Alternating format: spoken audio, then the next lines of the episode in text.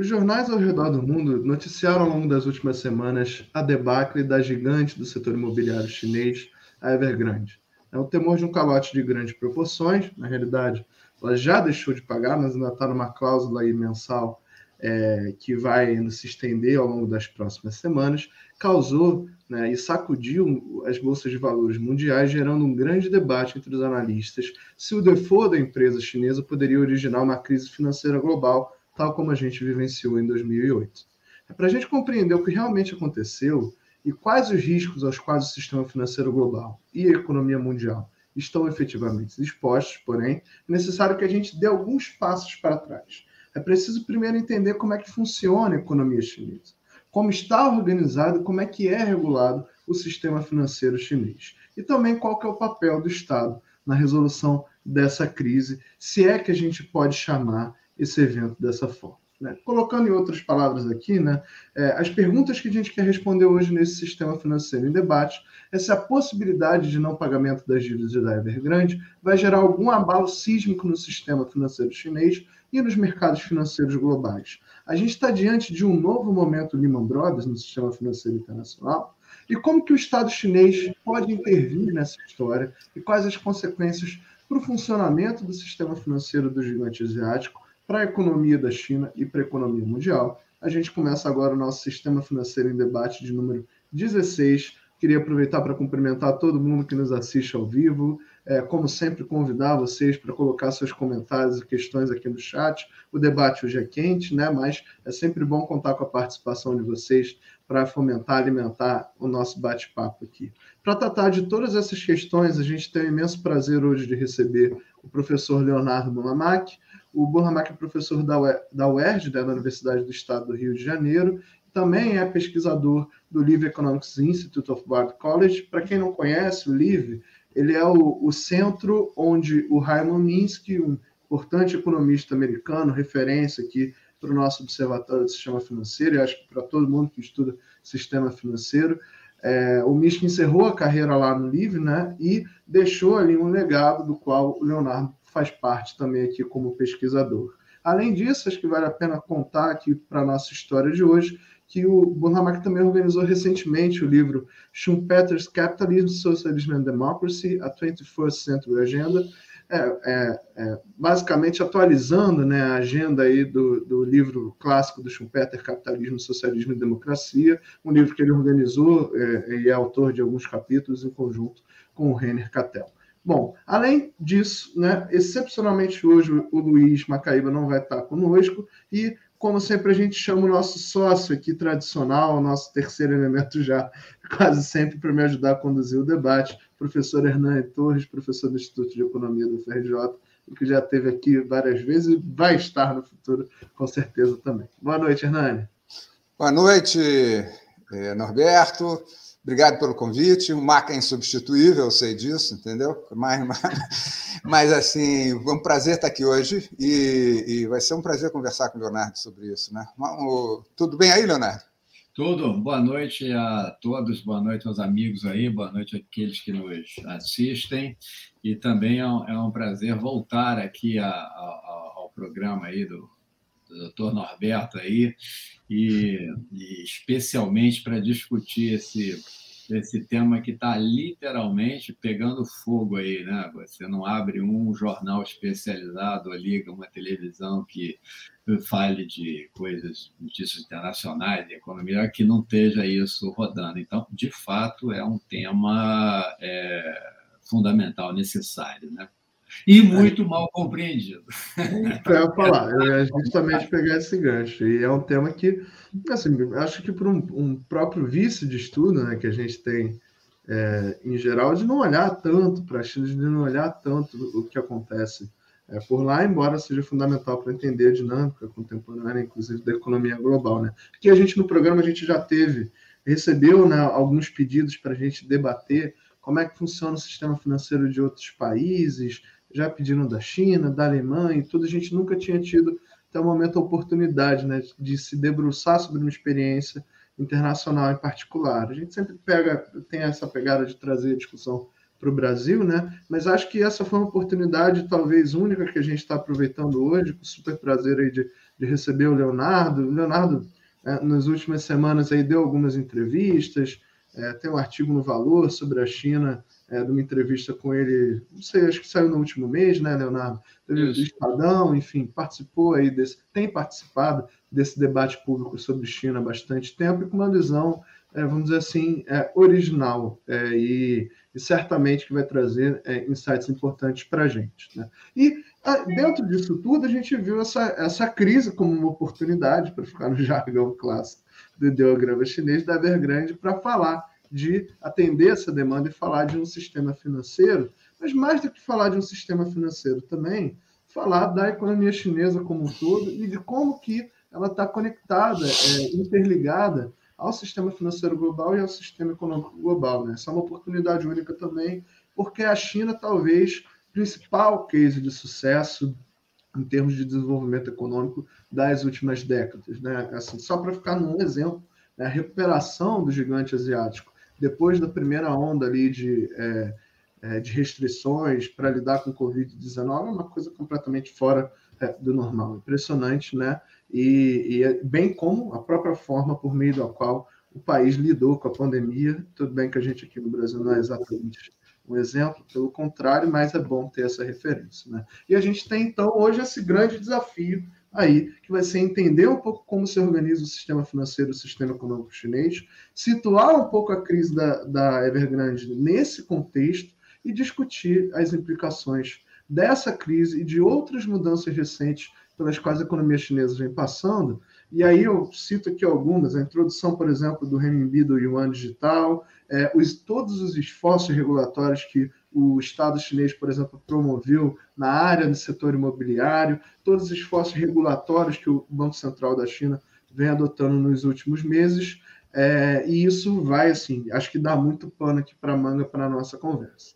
Para começar, eu vou pegar um ponto é, inicial, acho que É, vai, como a gente sempre tem uma audiência mais ampla, vale a, gente, vale a pena a gente dar um passinho para trás e tratar de um ponto comum a várias discussões sobre China, né, que tem a ver com o sistema socioeconômico do país. Acho que essa é uma discussão, acho que fascinante, né, mas que é, é permeada por muita desinformação até, né?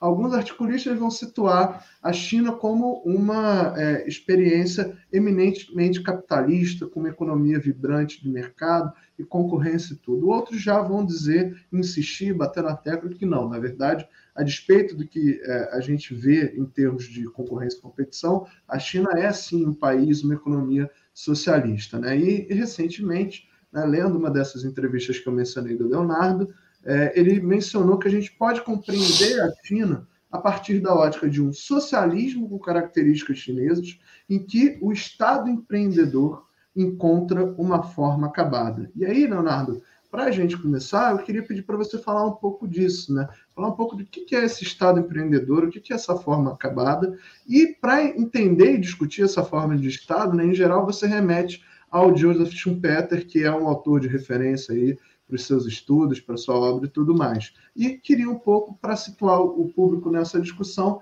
entender quais que são essas ideias do Schumpeter que ajudam a compreender a experiência da China e como é que a gente pode caracterizar, né, esse sistema socioeconômico de lá. Deixa eu, deixa eu, eu fazer, aproveitar a dica dele e a coisa do Schumpeter e colocar um adicional aí para você, Leonardo. É, a obra magna, talvez, não sei se vai concordar comigo, do Schumpeter, no Socialismo é, Democracia, no Socialismo e Democracia, eu queria trazer para essa abordagem sul, sul da China a questão da democracia. Por quê? Eu estive lá um ano e meio atrás e fiquei muito impressionado com o funcionamento do Partido Comunista, né? Impressionante como aquilo permeia a, a sociedade. A leitura normal, digamos, o normal não diria, mas usual dos leitores ocidentais, principalmente da imprensa mais anglo-saxônica, Economist, Financial Times, é dizer que aquilo é uma ditadura. E, em certo sentido, é o que está propagado lá no marxismo-leninismo do, do, do Xi Jinping, né? É, é um, uma ditadura de partido, sim. É, entretanto, há autores, né, que também é, tentam colocar essa visão talvez muito, muito rastaquera de que aquilo é uma ditadura, etcétera e tal, numa visão talvez um pouco mais construída, na ideia de que aquilo é uma meritocracia. Então eu queria também te ouvir na coisa chinesa, como é que você vê essa, essa questão das liberdades individuais, da, da, da atuação do partido, da ideia de, de uma coisa de cima para baixo, e, e como é que isso se junta aí nesse modelo chinês?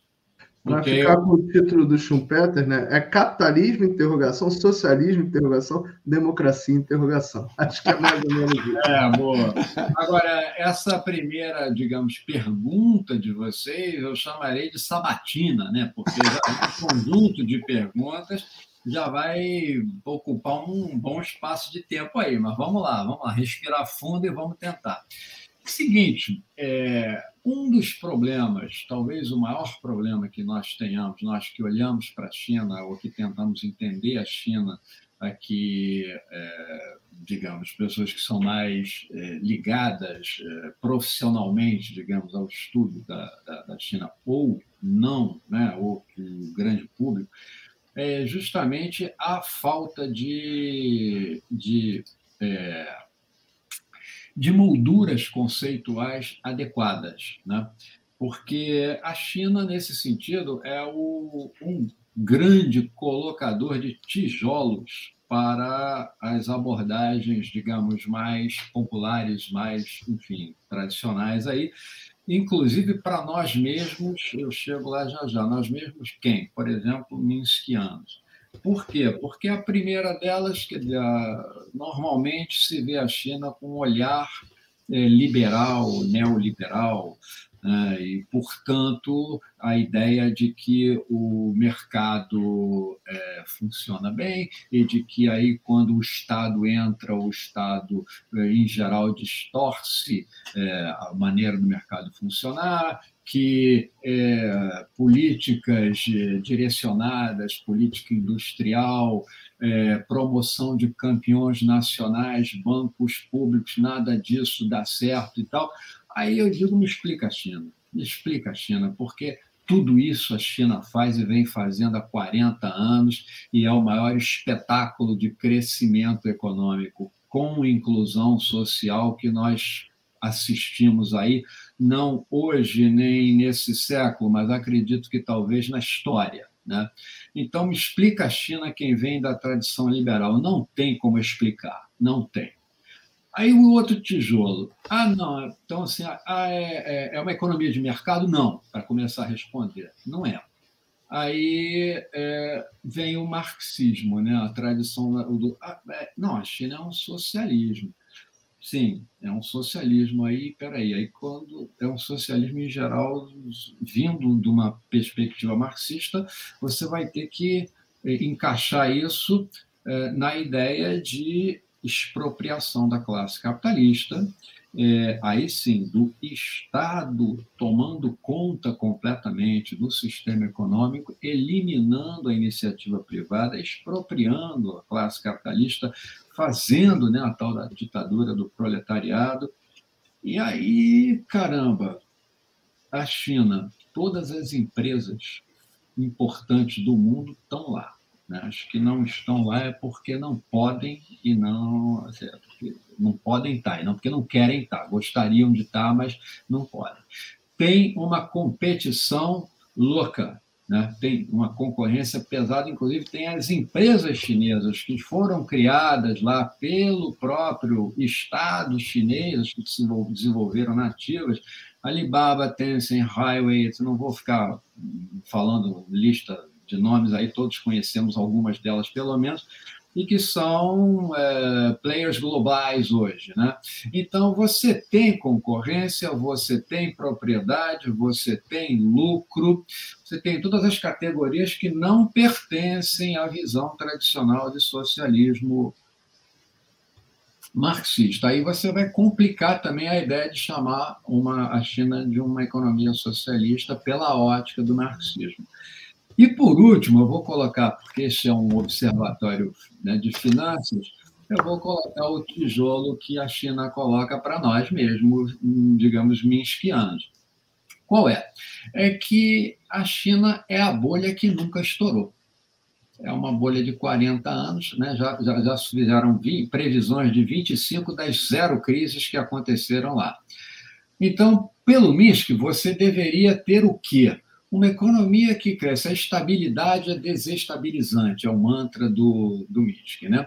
E, então, portanto, uma economia que cresce velozmente, a dez, doze, quatorze, depois na média do crescimento, quando está caindo, vem para oito, sete, essa economia devia estar gerando uma fragilidade financeira brutal, caminhando periodicamente para episódios de instabilidade financeira, que, por sua vez, desaguam em crises, em crashes, né? E que depois, digamos, entra lá, de acordo com o menu minskyano e a teoria minskiana, aí entra o Estado, entra o Big Bank, entra o, o Big Government para arrumar o meio de campo e, e estabilizar uma economia intrinsecamente instável. E cadê isso na China? Não tem. É a bolha que nunca estourou. Então, tem um problemazinho, o problemão para nós minskynos. Que bolha é essa que não estourou? Por quê?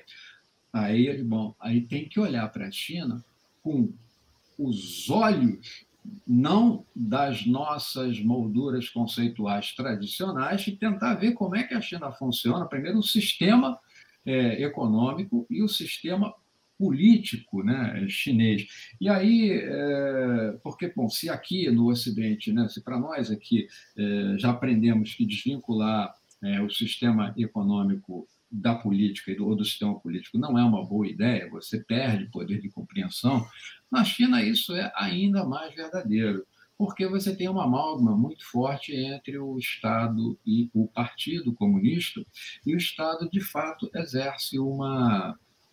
É, um papel extremamente importante, um papel, como eu vou chegar já já lá, como o Norberto antecipou, é um Estado empreendedor extremamente eficiente, extremamente, digamos, é, ativo, ágil e bem-sucedido, né? Então, seguinte, é, aí eu vou até te dizer, Norberto, fazer uma pequena correção. Quando você iniciou, você disse, olha, na sua entrevista do Valor, você disse é, que a China pode ser vista como um socialismo com características chinesas, aonde o Estado empreendedor...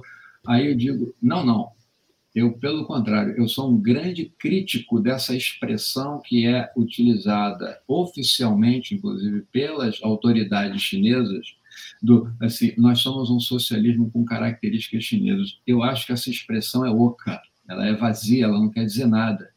Porque o que é um característica? É óbvio que um, um socialismo com características é, chinesas, qualquer, o socialismo na Bahia vai ser com características baianas, vão comer mais acarajé lá, vão fazer homenagem a Iemanjá, e você não está dizendo nada. Então, É, para mim, isso não diz nada, eu não sei o que quer dizer isso. Aí eu entro com a minha pegada, é a pegada que me ajudou muito, a moldura conceitual, que me ajudou muito a entender a China melhor do que as, anteriores, as molduras anteriores, que eu já, enfim, já havia lido muitas coisas por aí e nunca me agradaram, né?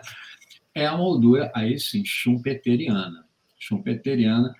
E sim, aí eu nos remeto ao livro de quarenta e dois, O Capitalismo, Socialismo e Democracia. E o Schumpeter tem uma peculiaridade, é um autor extremamente conhecido e muito mal lido, não lido. As pessoas conhecem Schumpeter, ouvem falar de Schumpeter, a inovação, às vezes a expressão a destruição criadora, mas ler mesmo, que é bom, ninguém leu. Alguém leu o calhamaço dele, que a obra magna dele não é O Capitalismo, Socialismo e Democracia, é o Business Cycles, é um calhamaço de dois volumes e mil e tantas partes. Não é um livro bom, mas é a obra...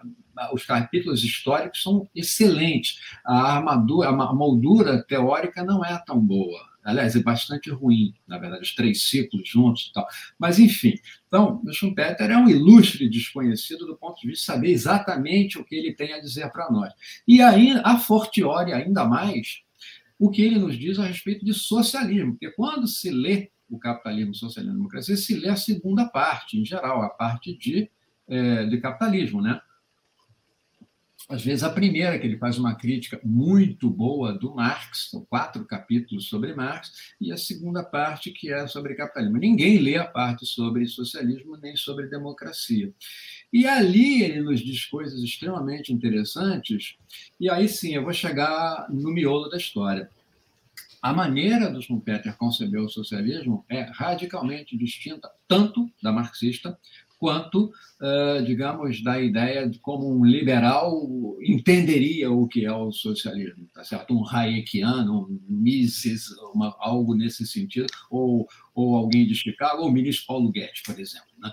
A coisa do plano, não, não, não, é, não é nada disso. O que o, o que o Schumpeter nos diz é que o socialismo ele tem muito mais continuidade em relação ao capitalismo, e ele está sobre o capitalismo corporativo, que ele nos explica na segunda parte do livro, onde ele já vai dizer, olha, é, esse capitalismo corporativo já é um capitalismo onde parte da propriedade ela é socializada, porque são sociedades anônimas, então parte da propriedade já é, a gestão já é, em certa medida, socializada, porque não tem mais o capitão da indústria, não tem mais o Henry Ford, não tem mais o, o, o Siemens. Né? Você tem equipes que comandam, né? Equipes grandes que comandam as empresas. Então, você já tem aí uma dimensão de socialização. O Keynes diz coisas parecidas nos anos vinte, por exemplo, no livro, no, na coleção, a coletânea dele, Essays in Persuasion. Né? Então, tem uma dimensão de continuidade aí, ao contrário do marxismo, que vê, óbvio, uma imensa ruptura entre o capitalismo e o, e, o, e o socialismo, e depois, a fortiori, o comunismo, que não se sabe exatamente o que é. Nunca se, se esclareceu, nem o Marx, ninguém sabe exatamente o que é o comunismo. Mas o socialismo seria uma ruptura radical com o capitalismo. O Schumpeter, pelo contrário, vai dizer não. Ele tem muito mais continuidade em relação ao capitalismo. É um passo adiante do capitalismo. É uma evolução, num certo sentido, em relação ao capitalismo. Vamos nos lembrar que ele está escrevendo nos anos trinta, nos anos quarenta, sob a ótica, a sombra dos anos trinta, escrevendo, publicando nos anos quarenta, onde o Estado estava, de fato, assumindo um papel é, enorme, um papel significativo, quer no New Deal, quer na Itália, quer no Japão, quer é, na Alemanha hitleriana, enfim, ele está percebendo isso. Né?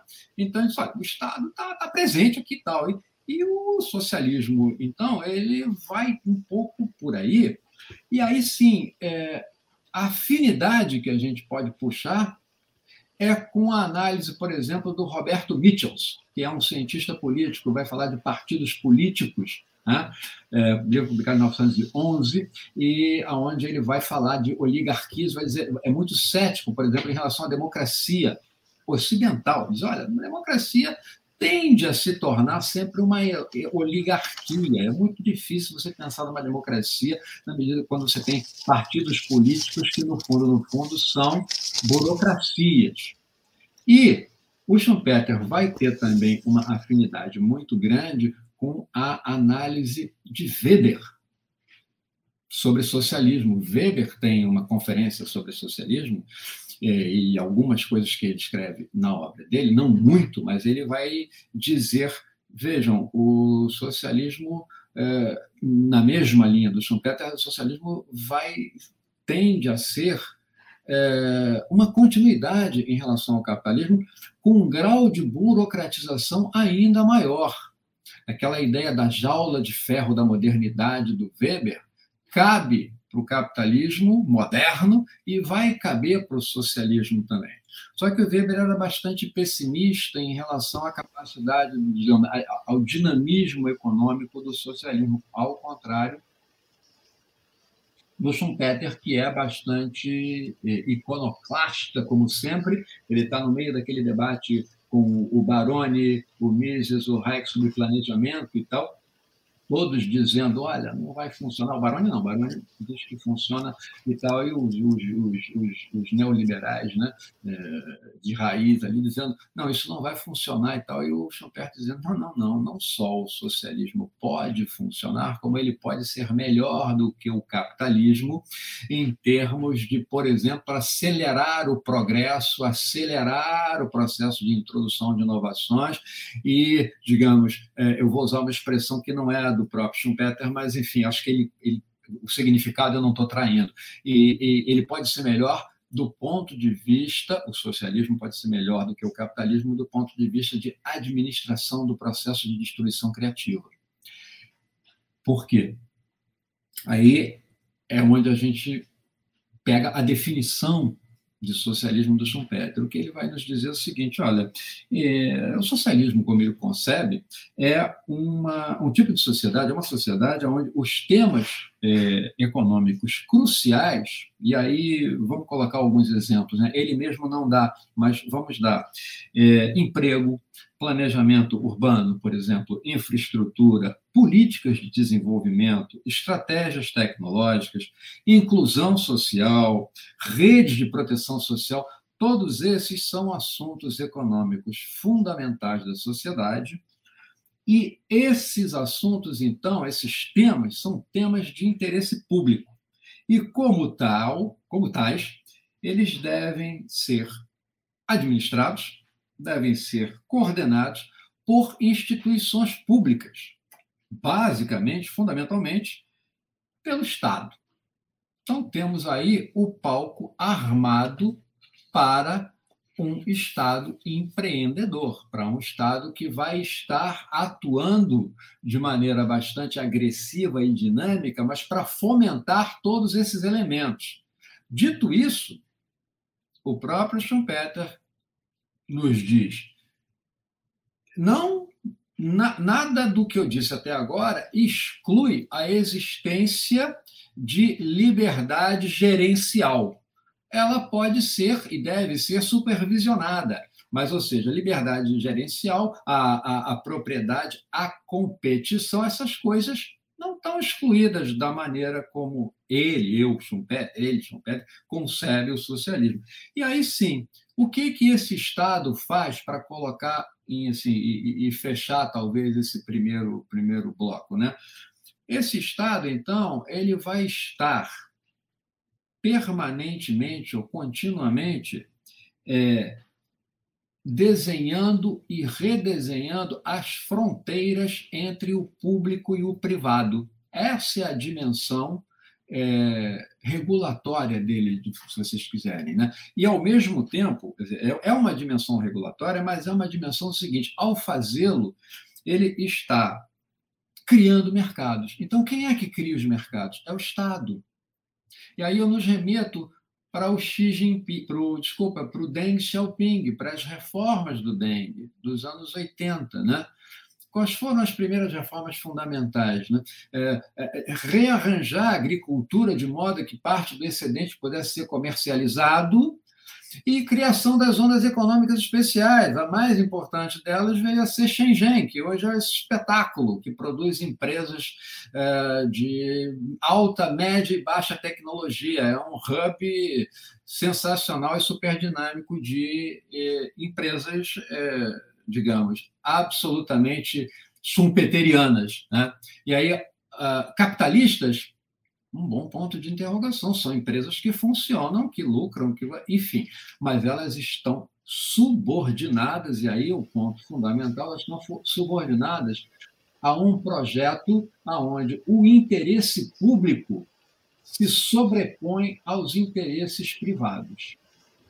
Sempre que necessário, você pode dar, né, o Estado chinês sacode e, eventualmente, agora, como agora, né, para depois a gente vir para o momento atual, como agora, ele é, pode atuar de maneira bastante forte, de maneira agressiva, com uma mão até, às vezes, bastante pesada, para fazer com que os interesses, os interesses privados se subordinem ao interesse público. Então, você tem um tripé aí, onde, digamos, um triângulo imaginário, onde você tem a estabilidade política, que é o valor universal. Não é a democracia que é o valor universal. A estabilidade política é o valor universal.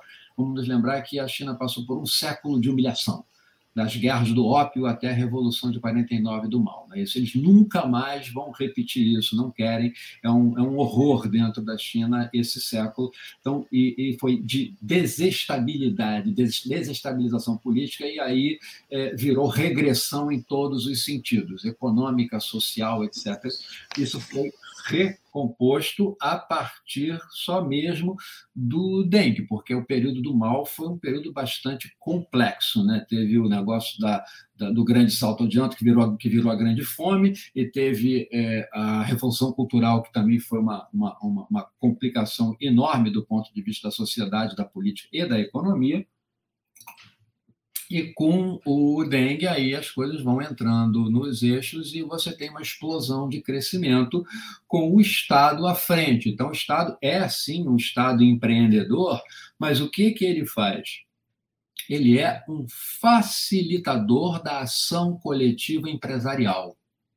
Ele não está lá para abafar, para restringir É, a ação empresarial. Ele é um facilitador, ele é um... Vou fazer um, um ponto aqui em cima de você, assim dá para... Só, só para concluir a frase. Ele é um indutor da atividade da, coletiva empresarial, mas ele é também, é fundamental eu terminar a frase, ele é também um regulador da atividade empresarial e não abre mão disso.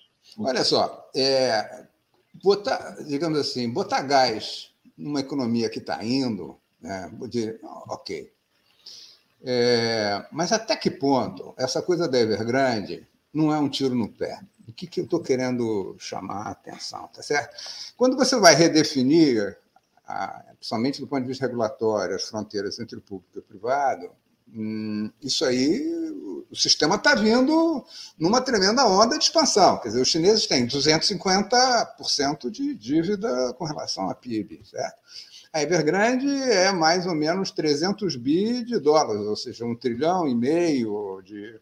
É um bicho grande, não é para o tamanho chinês, ok, mas assim, ela é um por cento da dívida do, do país todo, não, não, não é uma, uma coisa só. Tudo bem que ela não é banco, etcétera. E tal. Sempre que eu vou redefinir, então vamos pegar alguns casos de redefinição. dois mil e oito, certo? O que estourou a crise de dois mil e oito, independentemente de que ela tinha uma origem imobiliária, subprime, foi o fato dos Estados Unidos, o governo americano, ter deixado quebrar o Lehman Brothers. Todo mundo achava que aquilo era too big to fail. Na hora que isso aconteceu, deu pânico. E pânico é um negócio que a gente sabe que... Né? Os japoneses, japoneses, oitenta e nove. Quando o governo japonês, que pô, tinha quarenta anos de história ali, indo razoavelmente bem, resolveu estourar a bolha, e era imobiliária também, certo? Ele achou que subir a taxa de juros tudo bem. Tudo bem, deu no que deu, e a economia entrou em, em, em parafuso, está em deflação até hoje. Desse ponto de vista, se a Evergrande talvez não seja tão grande como o nome diz, mas assim, é, todo mundo trabalha na China com a ideia de too big to fail, como o lado capitalista também. O governo chinês, como você falou, começou a redesenhar e disse: ah, não pode, as empresas do setor imobiliário têm que tomar tais parâmetros, não pode endividar tanto, não pode, tem que ter tanto capital. Deu uma basileiazinha ali, se você quiser falar um pouquinho mais também, eu acho que pode ser. Mas para as empresas imobiliárias, ele levou indicadores financeiros. Ou seja, a crise da Evergrande foi provocada, foi desejada, ele é um produto de redesenho. Correto. Problema: um. Se o meu projeto é redesenhar, moral hazard, se eu segurar tudo, isso, isso não redesenha. Segundo, se eu não segurar tudo, eu posso dar um barata voa. Então, eu estou querendo colocar para você assim, o Evergrande tem um lado financeiro do barata voa e tem um outro lado financeiro ligado a esse, que é o quê? quarenta por cento dessa economia é investimento. O Brasil investe quinze por cento. Desses quarenta por cento, dez, doze, quinze por cento, é construção civil imobiliária. Então, é assim, não é uma bobagem você pegar uma bolha imobiliária e dizer o seguinte: agora cada um por si, Deus contra, como dizia o nosso Macunaíma. Então, mesmo com o Partido Comunista, tá certo? Eu sei que o Partido Comunista é um negócio que segura todo mundo, mas assim...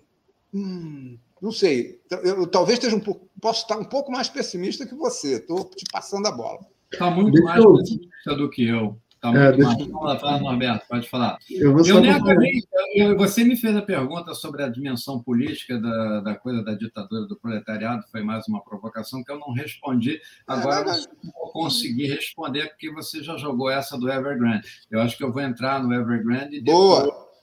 e depois, se vocês quiserem... A gente volta, é. A gente volta para isso aí, tá? Vai, a gente volta no final. Não, não, só ia complementar isso, né? A gente tem, um, como a gente tem um público mais amplo e tudo, só você também, na resposta, puder explicar um, um pouquinho, né? O Hernani é, falou, fez as referências mais fundamentais, até para pegar um, um trecho ontem do artigo do Martin Wolf, do Financial Times, né? Ele coloca justamente a, a expectativa não é que a China vai vir, é, viver uma crise como de dois mil e oito, né, uma crise financeira devastadora, né, mais do que justamente essa dependência na demanda por investimentos nesse setor imobiliário deve acabar, né? E como é que a gente entende justamente esse acúmulo de fragilidade da Evergrande, e não só, né, da, da Evergrande, como de outras empresas desse setor? Acho que isso é, é, é o ponto central também. A Evergrande, ela é relevante, acho que você, numa das entrevistas, também usou a expressão implosão controlada, mas e aí? Será que esse, essa controlada não pode sair de controle também? Bom, é óbvio que eu não tenho o dom da profecia nem de enxergar o futuro, então, e todo mundo decide sobre incerteza, não é isso? Empresários e reguladores. Então, é, você pode ter problemas e as coisas podem eventualmente dar errado, mas eu sou realmente muito menos pessimista do que o Hernani nessa situação. Por quê? Porque o Hernani fez duas referências aos Estados Unidos e ao Japão. E o que eu digo é o seguinte, são dois sistemas, do ponto de vista, assim, em termos da ligação entre sistema financeiro e sistema produtivo, é, no caso do Japão, de dependência do Japão em relação aos Estados Unidos, a aliança com os Estados Unidos, ou seja, uma dimensão geopolítica, que são totalmente diferentes da China, do sistema financeiro chinês e da relação do sistema financeiro com o sistema, digamos, produtivo. Então, eu vou voltar a essa expressão, que eu acho que é uma frase de efeito boa, né? Que nós estamos falando, no caso da Evergrande, de uma implosão controlada vis-à-vis a dois casos, os dois que o Hernani citou, são dois casos de explosões descontroladas.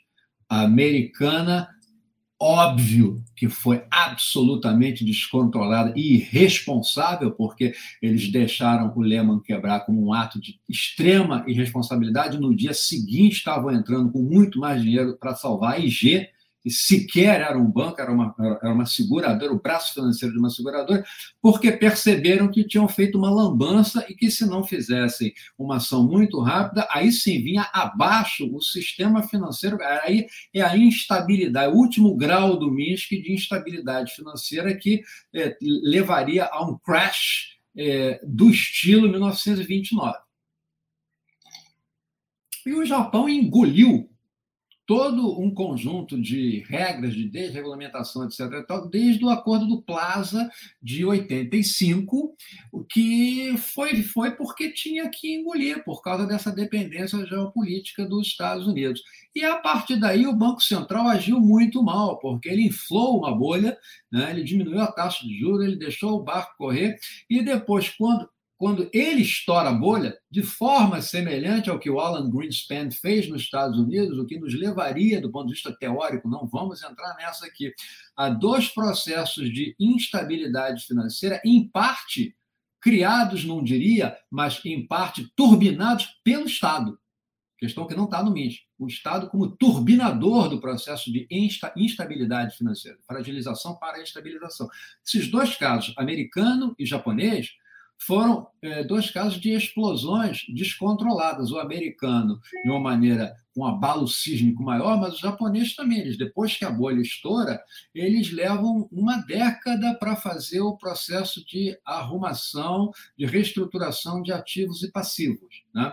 E, então, depois a reestruturação bancária, de fato, na, no Japão, vai ser mais de uma década depois.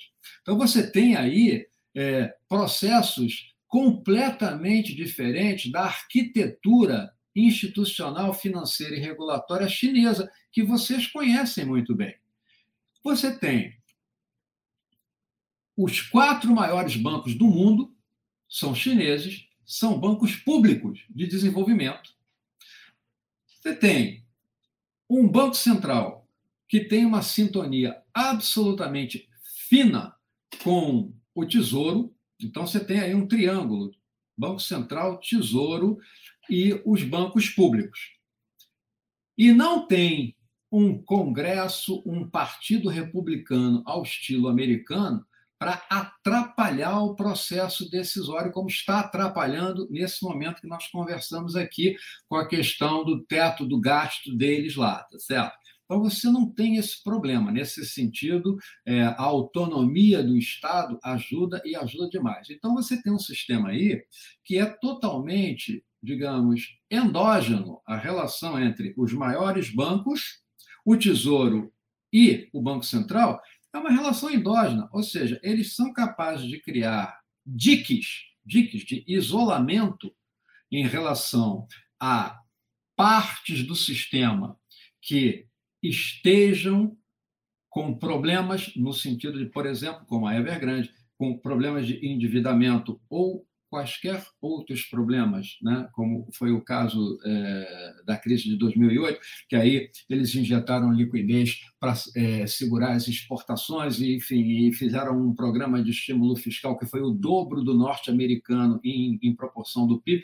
Então, eles têm uma, um, digamos assim, uma capacidade de ação muito rápida e muito pesada. A bazuca lá é extremamente pesada, o que significa que a Evergrande, como Hernani eh, disse com clareza, eh, foi uma crise fabricada. Foi uma implosão controlada, porque foi uma crise fabricada por quem? Pelos reguladores chineses. E aí, eu acho que é fundamental nós recuarmos um pouquinho para colocar contexto nisso aí. Qual é o contexto da crise do Evergrande?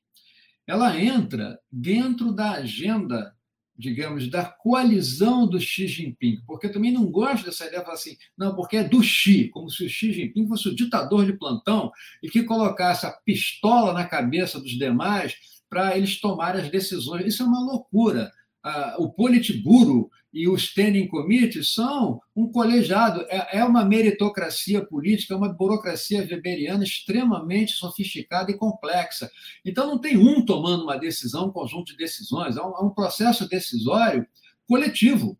Só não é, é tomado dentro de um sistema de partidos políticos, mas dentro do Politburo você tem uma discussão bastante acalorada, até porque o tipo de networking que tem lá dentro é extremamente importante. Para quê? Para a sintonia fina do processo de, de, de formulação de políticas.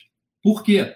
Porque lá estão os governadores de província, das mais importantes, estão os diretores dos grandes bancos, estão uh, ministros. Então, você tem ali uma conversa de burocratas que foram treinados durante trinta anos ou vinte e cinco anos em diversos postos distintos. Então, na verdade, nada ali é feito de forma não profissional. Não quer dizer que seja imune a erro, mas a gente está vendo que nos últimos quarenta anos erraram um pouco. Então, volto eu para a agenda do Xi. Qual é a agenda da coalizão política que o Xi encabeça? Qual é a missão dele? Tem três, eu vou dizer que tem três pontos é, negativos, ou seja, a serem consertados, e tem três pontos positivos. Os três pontos negativos, vamos lá, é uma agenda keynesiana. Não tem nada a ver, estão dizendo aí. É o retorno a Mao, é a ideia de, as, as ideias maoístas, você tem que recitar o hino chinês e, e, e expropriar os capitalistas. Claro que não. É, não tem nada a ver com isso. A agenda do Xi, então, é uma agenda keynesiana com ramificações weberianas. Qual é a agenda? Três pontos fundamentais. Um, combate à corrupção. Essa é a dimensão weberiana. O que que, então, tem mais de cento e setenta mil processados. O, o caso mais espetacular é do Bochilai, porque era um, um, um membro, um quase membro do, do, era do Politburo, quase membro do Standing Committee. E hoje está na cadeia. Mas por que está tá na cadeia? Corrupção. Não é que prenderam ele porque ele disse alguma coisa que não agradava ao regime. Ele foi provado que ele tinha coisa de corrupção, ele está preso. Enfim, cento e setenta mil uh, pessoas que foram expurgadas de dentro da burocracia, porque a corrupção uh, proliferou intrapartido e fora do partido. Agora, isso é disfuncional. Isso é disfuncional para quê? Para o partido. E sendo disfuncional para o partido, isso pode com muita facilidade, acabar afetando o quê? A estabilidade política, que é o valor universal. Então, opa, tem que conter a corrupção, a campanha anticorrupção é fundamental. Rearrumar a burocracia é uma dimensão weberiana da agenda, tá certo? E depois, risco financeiro. Risco financeiro é uma coisa que vem sendo dita lá pela, na, na agenda capitaneada pelo Xi há alguns anos, então não tem nenhuma surpresa aí. Ah, em alguns setores é, aconteceram excessos, aconteceram processos de fragilização financeira. E, sim, esses processos têm que ser revertidos. O risco financeiro é intolerável. O nível de risco financeiro está muito alto. Percebemos isso e, então, é, esse processo de ir mitigando riscos é um processo que já está, digamos, já está anunciado lá atrás. Então, não há surpresas aí. Não. Por que também? Porque, ó, o risco financeiro vai afetar diretamente as possibilidades do crescimento econômico. E o crescimento econômico é o segundo vértice do triângulo. Você não tem estabilidade política se não tiver um crescimento econômico robusto, né? Então, isso é fundamental, tem que ser mitigado. Então, este processo, a Evergrande entra, entra exatamente aí. É uma crise fabricada para intervir num setor para, aí sim, evitar o contágio. Aí eu volto à blindagem, né, fornecida pelo tripé bancos, é, bancos públicos, é, Banco Central e Tesouro, é, a capacidade deles blindarem uma Evergrande e, por exemplo, é, fazerem o que já estão fazendo, uma hierarquia de credores. Uma hierarquia de credores onde, por exemplo, o Banco Central já avisou publicamente, não, não, os, os, os, os, os detentores de hipoteca, aqueles que compraram casa, a família chinesa e tal, pode ficar tranquila, está protegida. Quem mais? Os fornecedores de insumo, etcétera e tal, esses daí também provavelmente estão protegidos, tranquilo. Agora, o acionista, o acionista de fora, o bondholder, o detentor de bonds e tal, aí talvez não, aí um moral hazard, exatamente, Hernani. Moral hazard. Não, eu não estou, assim, vou deixar sangrar um pouco, vai ter gente sangrando aí. Então, ao contrário do que aconteceu nos Estados Unidos em dois mil e oito, dois mil e nove, onde você teve um socialismo de Wall Street e um capitalismo liberal para Main Street, você está fazendo o oposto aqui. Atentem para isso, atentem para isso.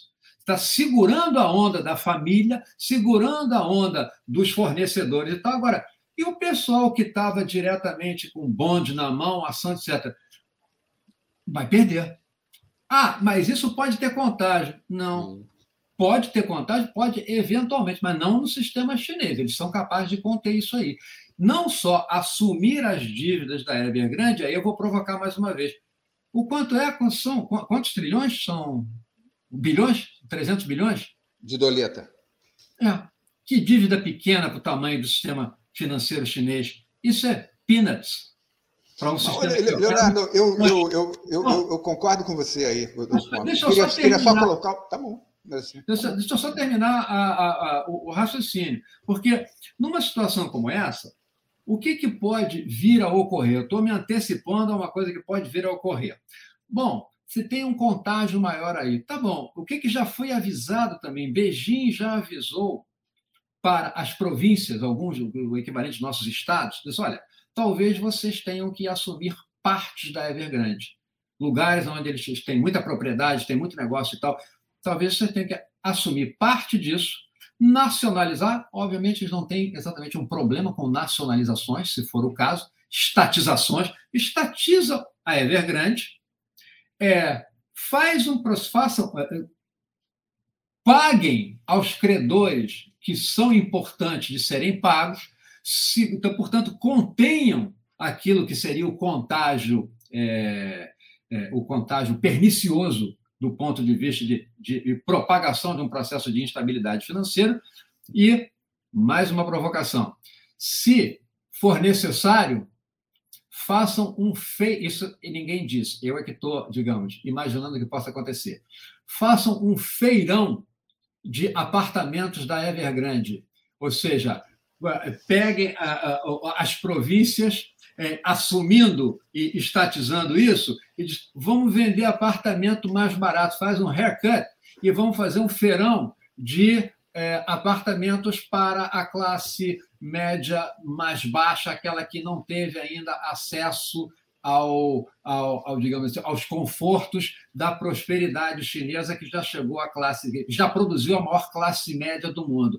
E aí o terceiro item da agenda do Xi entra na equação. Qual é? Desigualdade. Então, olha como a coerência, como há método, e não é método na loucura, como acho que há método na forma de tratar do problema. Essa desigualdade, é, como é que eu trato dela, a tal da prosperidade comum? Está na hora de começar a redistribuir melhor essa renda, essa riqueza, porque não dá, não pega bem o, o, o, o, a China começar a atingir é, graus de, um grau de desigualdade com características americanas. Não dá para a China ter mais bilionário que nos Estados Unidos. Não dá, isso não, não pode chamar de socialismo com característica nenhuma, um Um, um, um regime que gera isso. Então, eles já entenderam há algum tempo. E esta, esse movimento, então, de prosperidade comum é exatamente... Primeiro movimento, eu vou fazer um, um crescimento que é socialmente inclusivo. Então, eu tiro oitocentos milhões de pessoas da linha de pobreza. Mas isso é pouco. Eu agora quero incorporar esse pessoal a uma classe média. A classe média já é a maior do mundo, mas pode multiplicar por dois ou por três. Então, é um crescimento socialmente balanceado. Isso faz parte, digamos, do contrato social que o partido tem para tocar aquela máquina. Então, isso, isso assim, le, ajuda a, le, a legitimar o regime. Aí você pergunta aos chineses se eles estão satisfeitos ou não estão satisfeitos com o regime que, que eles têm. A resposta, majoritariamente, vai ser: estamos satisfeitos. Aí os Estados Unidos entram dizendo: vocês deveriam ser mais como nós. You have to be more like us. É só um maluco americano, é, todos os presidentes dizem isso, são loucos. Porque o chinês olha para isso e fala assim: eu? Deus me livre. Aí mostra a, a, o, o seis de janeiro com o pessoal avançando no Capitólio e tal. É isso que é become more like us? É isso que vocês querem? É, é produzir um Donald Trump? É produzir um partido republicano com o Mitch McConnell, que é o líder, e, e a única coisa que ele quer fazer na vida é sabotar o Partido Democrata, em detrimento de todo, de todo o resto, colocando, portanto, os interesses privados muito à frente do interesse público? Não, não é isso que eles querem, não é isso que eles vão tolerar, e não é assim que a banda vai tocar lá. Então, esses três eixos, eu acho que eles estão sendo enfrentados de uma maneira bastante coerente. Passo para a agenda positiva. Qual é a agenda positiva? Então, isso tem que ser consertado. Depois eu falei uma agenda negativa. Agora, isso é Keynes. Isso é Keynes. Capítulo doze do Keynes, capítulo vinte e quatro do Keynes. Quais são os males do capitalismo? Poxa, uma distribuição de renda ruim, é, é, desemprego involuntário e, no capítulo doze, não tanto no vinte e quatro, é, problemas de instabilidade. De, de, quem, quem, quem desenvolve é o Minsky, mas o, o Keynes toca claramente na, na, no ponto, dizer, olha, tu, quando, né, aquela história, quando as atividades é, de, de, de, de, de, de crescimento econômico se tornam um subproduto é, é, da, do funcionamento de um cassino, a coisa não vai funcionar, o que ele diz no capítulo doze. Então, do ponto de vista financeiro, você também tem que ter uma atenção aí. Então, a agenda de corrigir esses, essas distorções é uma agenda absolutamente keynesiana. E, ao mesmo tempo, no capítulo vinte e quatro, o que, que o Keynes nos diz? Vai dizer, olha, é, eu antevejo aí um processo de socialização do investimento como a maneira mais eficiente de nos aproximar do pleno emprego. Mas isso não exclui, de modo nenhum, toda uma série de acertos, iniciativas e de acordos público-privados. Caramba, ele poderia estar falando da China.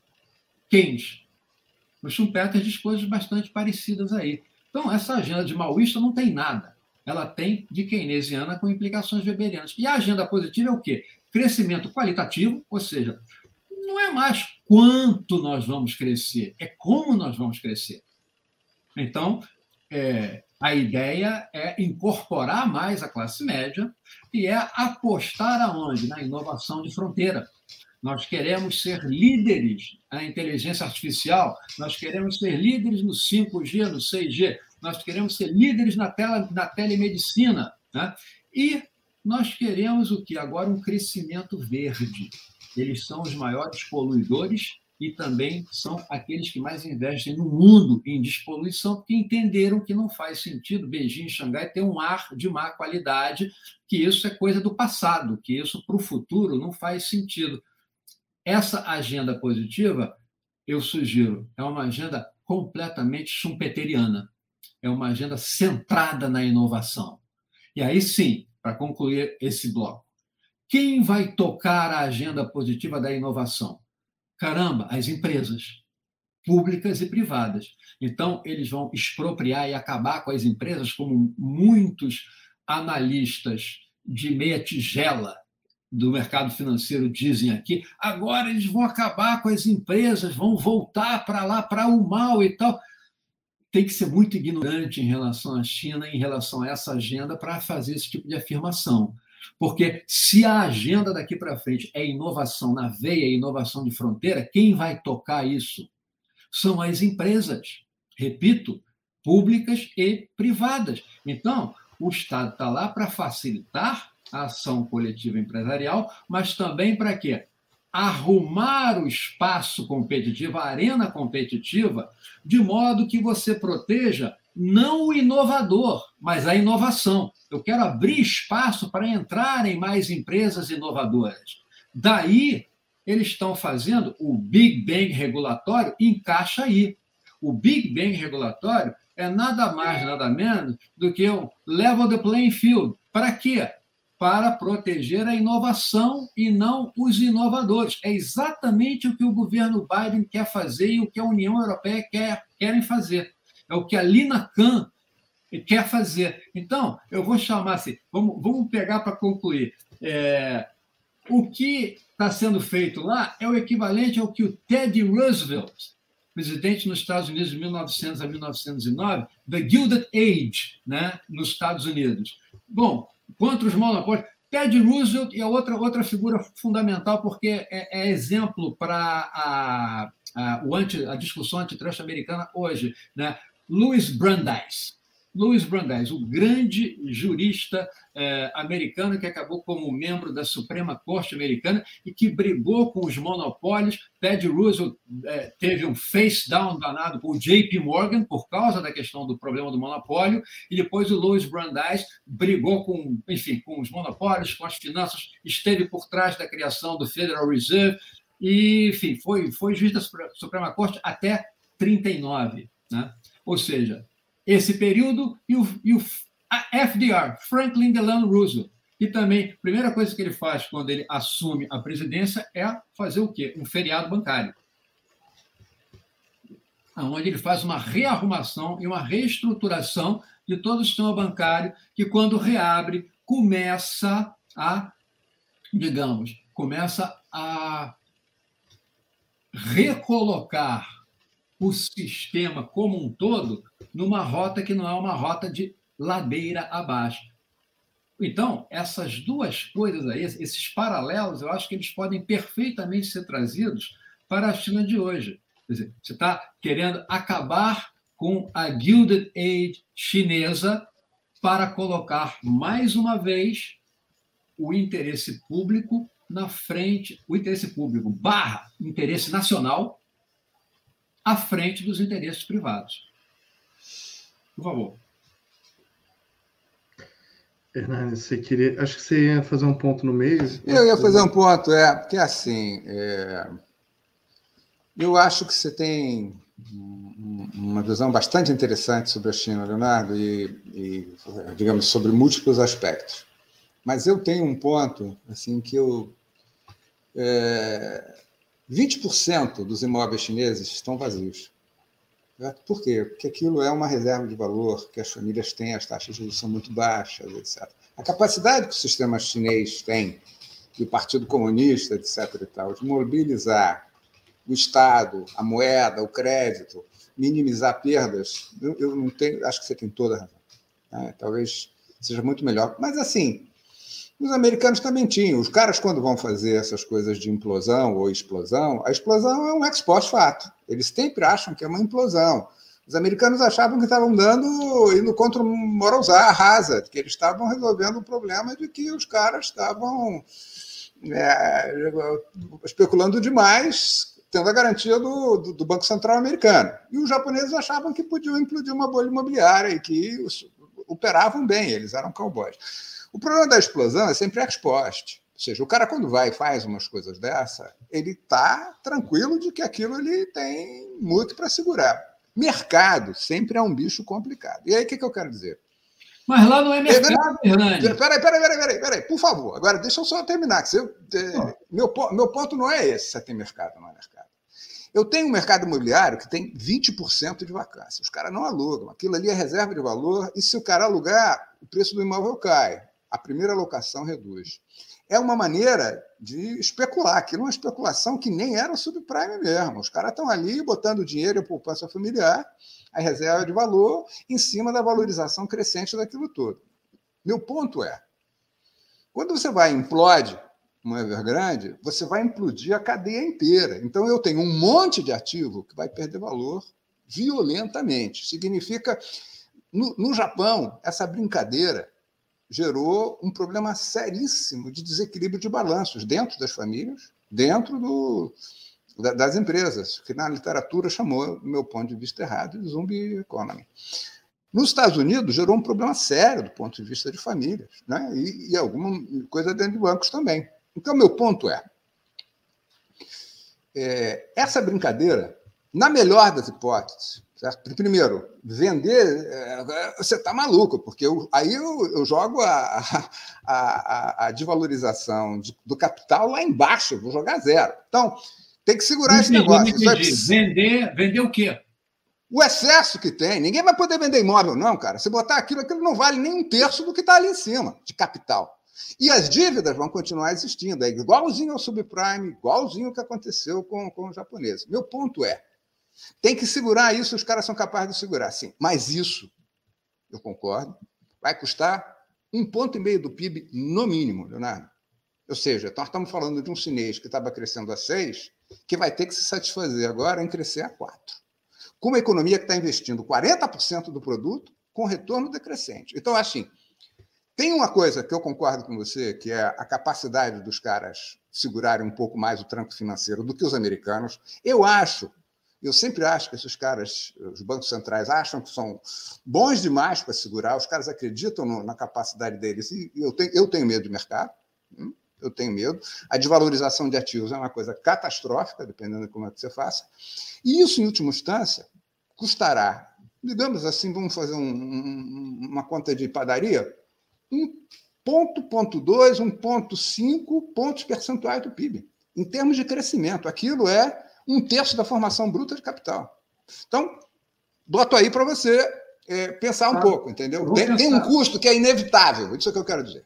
Tem um custo que a gente não sabe exatamente qual é, mas é, eu acho que, mais uma vez, você está negligenciando é, a arquitetura financeira e a sintonia, a, a capacidade que esse sistema chinês tem de conter É, processos de fragilidade antes que eles atinjam a sua dimensão instabilidade. O que eles, me parece que o que eles estão fazendo é algo que nós começamos a desenvolver nesse texto que fizemos juntos, full disclosure, a gente briga muito, mas a gente, nós somos coautores, então, é, na, que é o seguinte, você tem é, uma dimensão que é da fragilidade financeira, tem uma dimensão que é da instabilidade financeira, que é quando a coisa vai para o sistema bancário, e tem um processo de quê?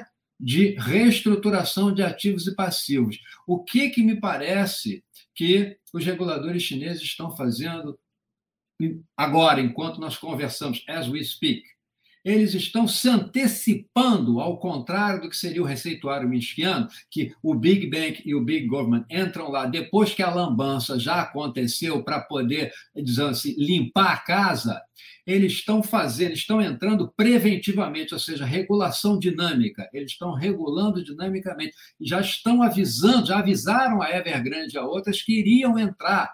Eu acho que talvez não tenham... A pergunta fundamental, número um, é por que que não entraram antes? Essa é uma pergunta relevante. E eu acho que a crise do Covid aí pode ter algo, alguma responsabilidade sobre isso. Não entraram porque deu, uma, um, deu um embaraço danado, inclusive para a Evergrande, para a dívida dela catapultar, tá certo? E os reguladores não terem entrado antes, porque deveriam ter entrado antes, mas já mandaram muitos recados para a Evergrande, a Evergrande mandou planos de desenho, como é que a gente reestrutura, e disse, não, não, não, não, assim a gente não vai, não vai fazer. Então, eu acho que eles têm um controle bastante significativo, é, é, digamos, do processo de contenção. Eles estão fazendo preventivamente algo que no Japão e nos Estados Unidos, e em geral, é feito ex post, que é o processo de reestruturação de ativos e passivos. Como já fizeram, o Zhu Hongji fez isso, exatamente isso, com o sistema bancário em, entre, mil, entre, mil e novecentos e, entre mil novecentos e noventa e alguma coisa. E o, metade, o, metade o, o, o sistema saiu totalmente capitalizado. O que, que ele fez? De, o sistema estava frágil, frágil financeiramente. Deixaram chegar à instabilidade? Não. Eles entraram antes, o Banco Central e o Tesouro, e fizeram todo um processo rápido de reestruturação de ativos e passivos, e o sistema emergiu arrumadinho para justamente enfrentar e dar um baile na crise de dois mil e oito, dois mil e nove. Então, eu acho que essa regulação dinâmica também, você, Hernani, não está tomando como eu acho que eu tomo, que assim, a capacidade deles fazerem isso lá não é uma coisa nova, não é, não estão fazendo pela primeira vez.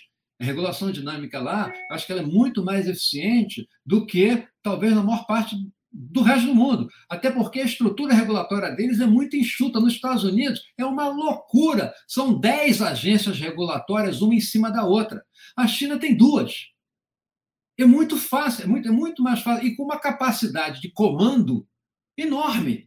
Então, isso não é uma pequena diferença, é uma diferença gigantesca. Dito isso, se a coisa piorar de fato, você tem ainda uma vantagem, digamos, final, que é a seguinte. Ao contrário dos bancos centrais, tesouros, etcétera, no Ocidente, que já gastaram uma enorme munição em termos de estímulo fiscal, em termos de colocar a taxa de juros a zero, em termos de fazer operações de Q I, de quantitative easing, de comprar título tanto público quanto privado e tal. Você não é que estejam sem munição, mas já gastaram muito. A todo, todos os bancos centrais estão preocupados agora com o quê? Quando é, como é que nós vamos nos retirar de cena? Como é que a gente vai normalizar essa situação? Enquanto isso, como é que está a China?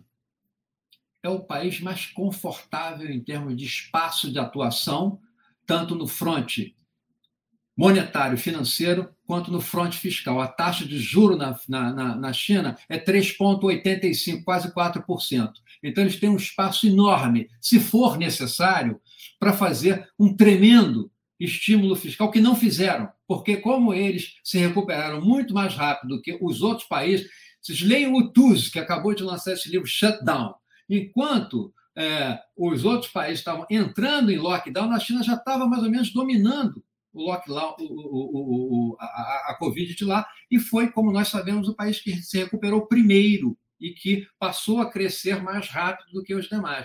Ou seja, eles não precisaram fazer um estímulo fiscal muito forte, ao contrário de dois mil e oito, e não precisaram fazer grandes injeções de liquidez, nem fazer nenhum quantitative easing. Eles têm, portanto, um espaço de atuação enorme, se for necessário. Então, eu não vejo essa coisa que o Hernani está levantando com a possibilidade de uma grande deflação, de um colapso de preços de ativos. Acho que, se for necessário, esse sistema financeiro público barra... É, privado, quer dizer, público no sentido que os bancos maiores são públicos também, tá certo? E atuam diretamente em concertação, eles têm capacidade de é, estabilizar o sistema caso ele venha, digamos, a, a surfar né? Passar por alguma... A, tangenciar alguma, algum, algum nível de instabilidade, isso pode ser estabilizado com alguma facilidade, dada a folga financeira e fiscal que o Estado chinês tem e que nenhum outro Estado tem. Então, eu jogo mais essa aí para vocês. Eu vou trazer para o outro lado agora, na verdade, que eu é, queria aproveitar também. Essa discussão da implosão controlada, voltando a ela, né, é, ela também, vamos dizer assim, ela encontra um paralelo em alguns setores, talvez não nessa, no termo implosão em si, mas dessa onda regulatória que você colocou, né? A gente viu é, os controles sobre o risco financeiro das grandes empresas, mas tem um outro lado dessa história que, para mim, bateu muito quando eu estava lendo sobre a suspensão da abertura de capital é, da Ant Group, do Ant Financial Services Group, que é um braço financeiro de pagamentos daquele grupo Alibaba, né? E é, basicamente teve uma atuação aí direto por trás, até tem outras histórias que o cara sumiu meses, né? O Jack Ma lá, enfim, mas para aí, deixa isso para lá. Mas... É, não, eu falo, é importante isso, mas tudo bem, é, é importante. Mas não, mas se quiser, fica à vontade para falar, mas é, é, o, acho que o cerne aqui, para mim, para entender também, assim, é em que medida que esse sistema público, É, tudo bem que ele tem o peso público, mas tem o privado também, mas que esse sistema vem sendo alterado por essas novas tecnologias financeiras e pela entrada de outros grupos, não necessariamente financeiros, como o Alibaba, dentro desse sistema, né? Então, a gente vê lá é, que o, esses meios de pagamento digitais, é, novas formas de se relacionar financeiramente, carteiras digitais, tudo isso é, alterou e tem um papel muito central no cotidiano É, da população chinesa, já muito mais que aqui, por exemplo, né? Hoje estava assistindo um, um evento do B I S, do Bank for International Settlements, falando sobre regulação das Big Techs. Uma das mesas, né, é, foi é, o cara do Banco Central Chinês, do Banco Popular da China, falando sobre o que, que eles têm feito para conseguir regular essa galera. Em que medida, Leonardo, você acha que essa implosão é, controlada da Evergrande pode ter um paralelo em outros setores, e em particular nesse setor de novas tecnologias financeiras? Será que é, o avanço dessas novas tecnologias pode, de alguma forma, colocar em xeque é, o, esse sistema financeiro com esse peso tão grande dos bancos públicos? Óbvio que pensando no futuro, né, tem alguma futurologia nisso, mas e como é que o Estado chinês vem respondendo a isso dentro, né, dessa, dessa estrutura que você montou de uma agenda negativa e positiva? Olha, é, boa, ótima pergunta. É, eu acho que é, esse Big Bang regulatório, é, ele atinge, ou seja, o que você acaba de mencionar e, e refletir a respeito, a regulação das fintechs, é o mesmo movimento, é, movimento de, é a agenda do Xi, contenção de risco financeiro. Eles também perceberam meio que o óbvio. Bom, essas, as big techs são financeiras e as fintechs são big techs. E nós, reguladores, eles lá, não sabemos exatamente que tipo de inovação financeira está chegando aí com essas big techs. Por isso, o episódio do Jack Ma é tão importante e foi tão mal compreendido aqui no Ocidente, porque o que o Jack Ma, eu tenho repetido isso em várias entrevistas, mas eu acho que é inevitável fazê-lo. O que o Jack Ma fez foi, assim, acho que embriagado pelo seu descomunal sucesso como empresário espetacular que é, achou que podia colocar o dedo na cara dos reguladores chineses e fez um discurso dizendo o seguinte: olha só, a gente está indo por um caminho aqui que está ficando um pouco complicado aqui na China, que é sacrificar a inovação no altar da estabilidade. Frase do Jack Ma. Problema, ele deixou uma palavrinha de fora. A frase correta é: olha só, estamos aqui sacrificando a inovação financeira no altar da estabilidade. E os reguladores disseram: é isso mesmo, nós estamos sim, porque... se nós não entendemos exatamente o que a Ant Financial vai fazer, se a gente não tem, digamos, o controle da situação, a gente vai sacrificar a inovação financeira no altar da estabilidade financeira. Por quê? Porque a estabilidade financeira é um tema de interesse público. Voltamos ao Schumpeter e ao socialismo schumpeteriano. Então, a China é um, é um socialismo com características schumpeterianas. Essa, para mim, é a melhor definição, porque essa eu sei o que, o, o que significa isso. Tá? Então, ele, ao dizer isso, aí o Jack Ma sumiu. Sumiu, porque o que, que eles disseram? Jack Ma, nós gostamos de você, você é ótimo, um tremendo empresário, é membro do partido, é, mas o seu império foi construído conosco. Você é um, um filhote nosso aqui. Agora, quando você acha que você vai botar o dedo na nossa cara para dizer o que nós devemos fazer, isso significa que você está querendo colocar os interesses privados da Ant Financial na frente do interesse público. Não vai acontecer. Então, você faz o seguinte, toma um chá, respira, pega o seu jatinho, vai viajar. Ninguém prendeu ele, ninguém fez nada. Ele sempre... Agora, low profile. Você, sabe, não faça isso, porque isso, isso não faz bem. Nem para você, nem para nós. Aí o cara sumiu, sumiu, mas foi passear de jatinho pela, pela China, sei lá por onde, então não aconteceu nada com ele, a não ser puxarem a orelha dele e disser, meu amigo, você não vai botar o interesse da Ant Financial na frente do interesse público, não vai. Da mesma forma que, vou antecipar uma pergunta que provavelmente você vai fazer, o que, que eles fizeram com as criptomoedas? Baniram. Então, assim, a mão é pesada quando tem que ser pesada? É. A meu juízo, com razão toda. Por quê? Porque criptomoeda que não tem carimbo do Banco Central é ativo especulativo, altamente especulativo, altamente volátil e, portanto, cai dentro de quê? Cai dentro, da, da, digamos, da, da, do compartimento da agenda coalizão Xi Jinping. Pô, isso aí aumenta significativamente o risco financeiro e a possibilidade de situações de fragilidade barra instabilização financeira. Não, isso vai ser banido. Banido, acabou, não tem mais. Acabou. Como a coisa da regulação também. Cursinho pré-vestibular da classe média que agora tem grana e vai colocar tutoria em um negócio bilionário para dar acesso privilegiado a esses filhos da classe média ao sistema educacional. Não, isso não vai ter.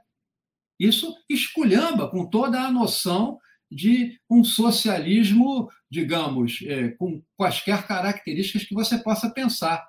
Então, não, não, essa indústria não rola. Não, aqui é uma meritocracia política. Então, isso faz parte do mesmo movimento, um movimento regulatório que, num, olha só, numa ponta, ele está combatendo o quê? O risco financeiro. Na outra ponta, ele está combatendo o agravamento de desigualdade. Tem coerência nisso aí? Eu acho que tem uma enorme coerência. Agora, a criptomoeda com carimbo do Banco Central, aí é um tremendo avanço. Você pode ter uma revolução no sistema de pagamentos a partir daí. Você pode fazer coisas cirúrgicas, como o Banco Central dá dinheiro para alguns segmentos da população diretamente. Você pode ter uma conta direta com o Banco Central. Eu quero pagar a nós três. Eu pago a nós três só. Ou eu posso ter uma bazuca e fazer um programa de renda básica para a população como um todo. Eu posso reduzir enormemente os custos de transação de qualquer coisa que eu faça do ponto de vista da agilidade que o Banco Central adquire é, ao operar uma moeda digital. Então, aquela do Banco Central não é um ativo especulativo, é um avanço. As outras são ativos altamente especulativos. Eles têm, essas moedas devem ter lugar em um sistema que está extremamente preocupado com risco financeiro? Resposta, claro que não. Então, eles estão sendo coerentes com essa agenda? Claro que sim. A meu juízo, está tudo coerente e arrumado. Dito isso, eu não estou dizendo que vai dar tudo sempre certo. Não é isso. Todo mundo decide sobre incerteza e é, problemas, para não falar uma palavra mais grosseira, problemas acontecem. Então, eles podem vir a ter problemas aí, sim. Não quer dizer que vai ser tudo orquestrado de maneira fantástica, como se tivesse um Mozart lá no meio da coisa, arrumando tudo de modo genial. Não. Mas, na medida em que erros venham a ocorrer, o meu ponto é que eles têm uma capacidade de consertar esses erros.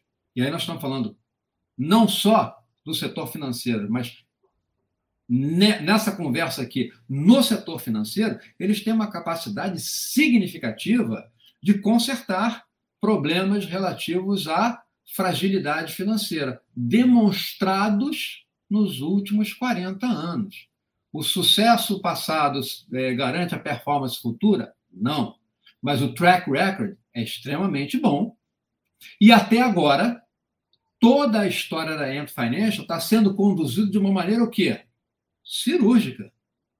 Não tem é, explosão descontrolada aí.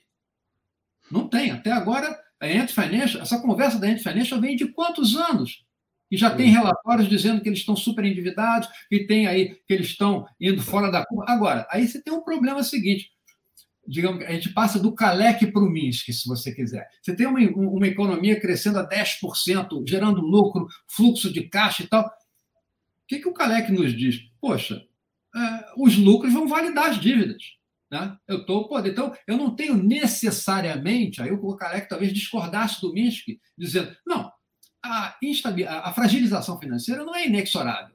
Se eu estou crescendo a dez por cento, se os meus lucros estão validando as minhas dívidas... Não necessariamente eu tenho que ter um processo de fragilização. Claro, vai depender também da regulação financeira, de quanto eu deixo alavancar, de quanto eu, eu deixo as empresas fazerem como elas quiserem, de quanto eu deixo descolar o endividamento do processo de crescimento. Ok. Agora, quando a taxa de crescimento passa de dez, doze para dez, para oito, para sete, você tem um problema aí de ajuste. De ajuste de quê? Né? A minha taxa de crescimento está diminuindo, portanto, os meus fluxos de caixa, eu tendo a ter um descasamento aí, e aí sim, eu estou passando a la Minsky de uma situação hedge para uma especulação, de uma situação de hedge para uma situação especulativa. Eventualmente, eu vou ter alguns ponzis nesse sistema. E aí sim, é a hora de dizer, epa, o grau de fragilidade financeira está aumentando. Hora de intervir? Sim. Aí, Hernani, nos Estados Unidos isso foi feito? Não foi de jeito nenhum. Os alucinados, o Alan Greenspan e os reguladores estavam olhando para a Lua, enquanto o Bear Stearns estava quebrando em dezembro de dois mil e sete. Então, ninguém controlou nada. Não teve... Você disse, ah, ali também eles achavam que era uma implosão controlada, que podiam controlar. Não, não, não, não, não achavam nada. Ali foi uma, uma irresponsabilidade coletiva. Ex-post, tudo bem, mas é assim, olha só. Eles achavam, e ele queria, o, o Henry Paulson, queria dar um, uma porrada no mercado, verdade é o nome. E ele falou isso. Olha, todo mundo já teve tempo de ser, agora quem está por aí é para... E ele queria... E aí sim, tem um ponto, que é o moral hazard, quer dizer... Toda essa ideia é, é, ortopédica ou educativa que você está falando que eles estão querendo, eu concordo contigo, tem tempo, eles avisaram, fizeram, etc e tal, papapá, não sei o quê, etcétera. Mas, assim, é, toda, toda essa, todo esse movimento só faz sentido se eles forem gerar um prejuízo sobre, aque, sobre aquela expectativa de realização especulativa que existia dentro da economia, setorial. Se... eventualmente, eu for, e, e aí para segurar, sancionar os lucros e os ganhos que já tinham no passado, portanto, segurar os preços dos ativos, todo esse movimento foi em vão. Então, tem uma contradição que estava também lá no, no, no, no, no Henry Paulson, que estava também lá com os japoneses, que é o seguinte, mais talvez com o Paulson em dois mil e oito do que com os japoneses. Se você quer combater o moral hazard, que é a ideia de too big to fail, e que os caras podem... Porra, em cima disso jogar, porque o governo, na, na psicologia dos investidores, dos financiadores, é, é tudo governo, então, porra, vamos botar dinheiro aí, aí isso dá, essa onda especulativa, puxa, o sistema capitalista nesse sentido é fantástico, a capacidade dele se mover rapidamente. O problema todo é, eu quero, e aí eu acho que você colocou na sua, sua fala, eu tenho um dado pedagógico aí que eu quero jogar isso para baixo. Legal, estou de acordo. O problema é, que para segurar isso, eventualmente eu vou ter que sancionar o lucro do que estava. E se eu sancionar o lucro do que estava, para que tudo isso? Eu Há um custo, só um ponto. Há um custo Eu, eu, eu vou dizer o seguinte, eu não tenho nada contra... Eu, eu acho que precisa dar uma segurada assim. Eu, meu ponto é, não é nada simples fazer isso. Não é uma engenharia social fácil. É uma engenharia de uma enorme complexidade que, eventualmente, dá um, um blowback. Ou seja, os caras podem estar dando tiro no pé. Fiquei. Tá. Alguém falou a palavra simples? Não. Ninguém. Não é simples, não. É não é você, não. Você não precisa vestir a carapuça, mas, não, mas, mas eu não falei. Mas, mas acho que, em matéria de situações complexas, administrar um vírgula quatro bilhões de pessoas e tirar oitocentos milhões da linha de pobreza não é nada simples. Se tornar a segunda economia do mundo em quarenta anos não é nada simples. Ter quatro entre os dez maiores bancos do mundo não é nada simples. Tem uma opção de coisas que não são simples e que... É, o track record deles mostram. E aí, vamos lá. A ideia é a seguinte, é, não, nós não queremos fazer, a, sancionar é, o socialismo, vamos dizer assim, do Shanghai Avenue, para no seu Wall Street, o Shanghai Avenue. Não, eles estão... Eles estão de Pudong, de Pudong, do lado de lá do Rio, de Pudong. Exato. É, ou do Band, que onde você ou senta... Band, é, é, é verdade, do lado de cá. É. É. Então, eu não quero... Tá bom, o que eles podem fazer em última instância? Podem quebrar a Evergrande e outras empresas, algumas outras empresas que estejam é, endividadas, sobreendividadas e tal, quebrar, tirar o dinheiro todo dos acionistas, dos donos e tal, mas quebrar no sentido de quê? Porque o nosso Banco Central é bom pra caramba de fazer isso. Você pega e faz fusões e aquisições...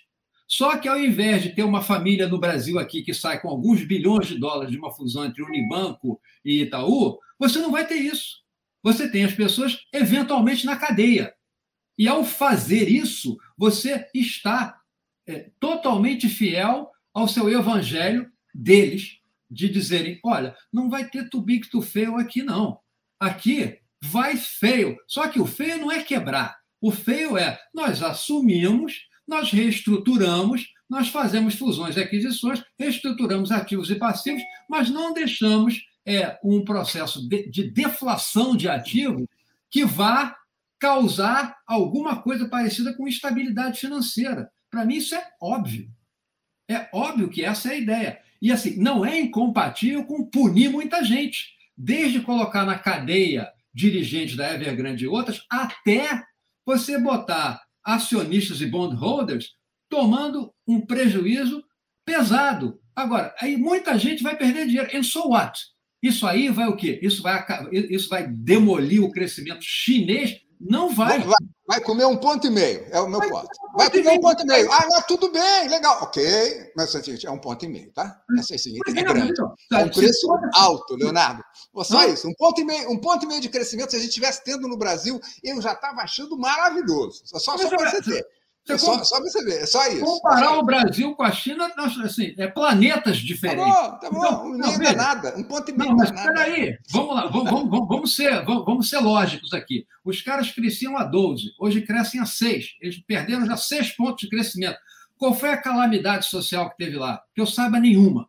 Zero. Então, se perder mais um ponto e meio, redistribuindo renda e riqueza, e controlando o risco financeiro legal. E controlando corrupção, eu não vejo uma catástrofe à frente. Tá bom, esse mas é o seguinte, é um ponto e meio, ponto. É só isso. Não é uma catástrofe. Assim, não, é alto, um é um preço alto. Okay. Mas tudo bem. Eu, eu vou aproveitar, eu vou trazer agora, a gente já já está chegando aqui a uma hora e meia de live. É, acho que tem duas, duas questões, assim, uma que dialoga muito um pouco em como, na forma, né? É, de que, que o Estado chinês pode atuar, de fato, para corrigir isso. Deu um ponto meio ou não deu um ponto meio, mas é um abraço aí para o Miguel. É, o Miguel está perguntando qual que é o papel que você acha que as asset management companies estatais, como a Warong, Cinda, não sei se eu falei direito, na gestão dessa crise, que elas podem ter na gestão dessa crise, né? Ele pontua também que essas empresas elas tiveram um papel destacado, né, na gestão de ativos podres acumulados pelo sistema bancário chinês ali em noventa, no início dos anos dois mil, é, e poderiam, sim, na visão dele, fazer, ajudar esse processo de transição gradual assim, da Evergrande e de outras empresas, eventualmente desse setor imobiliário, sem gerar é, uma grande disfuncionalidade no sistema financeiro chinês e na economia. Quero aproveitar para te ouvir um pouco sobre e isso. Tem depois... toda a razão, tem toda a razão. Foi mais ou menos essa a lógica da reforma capitaneada pelos Orrondi nos anos noventa. Eles criaram é, é, aquelas, como é, veículos públicos de investimento que assumiram ativos podres dos bancos, que à época estavam bastante descapitalizados, etcétera, e injetaram dinheiro lá. Foi uma operação super, digamos, complexa do ponto de vista contábil, mas foi uma operação, no final das contas, contábil. Quer dizer, tanto o Tesouro quanto o Banco Central se tornaram sócios dos bancos públicos durante algum tempo e recapitalizaram esses bancos. E depois foram saindo de mansinho. E os ativos podres foram colocados, né, longe da sua visão, longe do seu coração, longe do, da, das palpitações. Tal. E é, isso foi sendo, digamos assim, isso foi sendo diluído no tempo, né? E essas... Como é que é o nome? É public S U Vs, não é isso? Aquelas Public Investment Vehicles, só que em vez de ser private, eram públicas. Fundadas por, criadas por quem? Tanto o Banco Central criou, quanto o Tesouro criou. Os dois criaram e passaram por ali, foi o canal pelo qual injetaram dinheiro, compraram dívida e tornaram-se acionistas dos próprios bancos.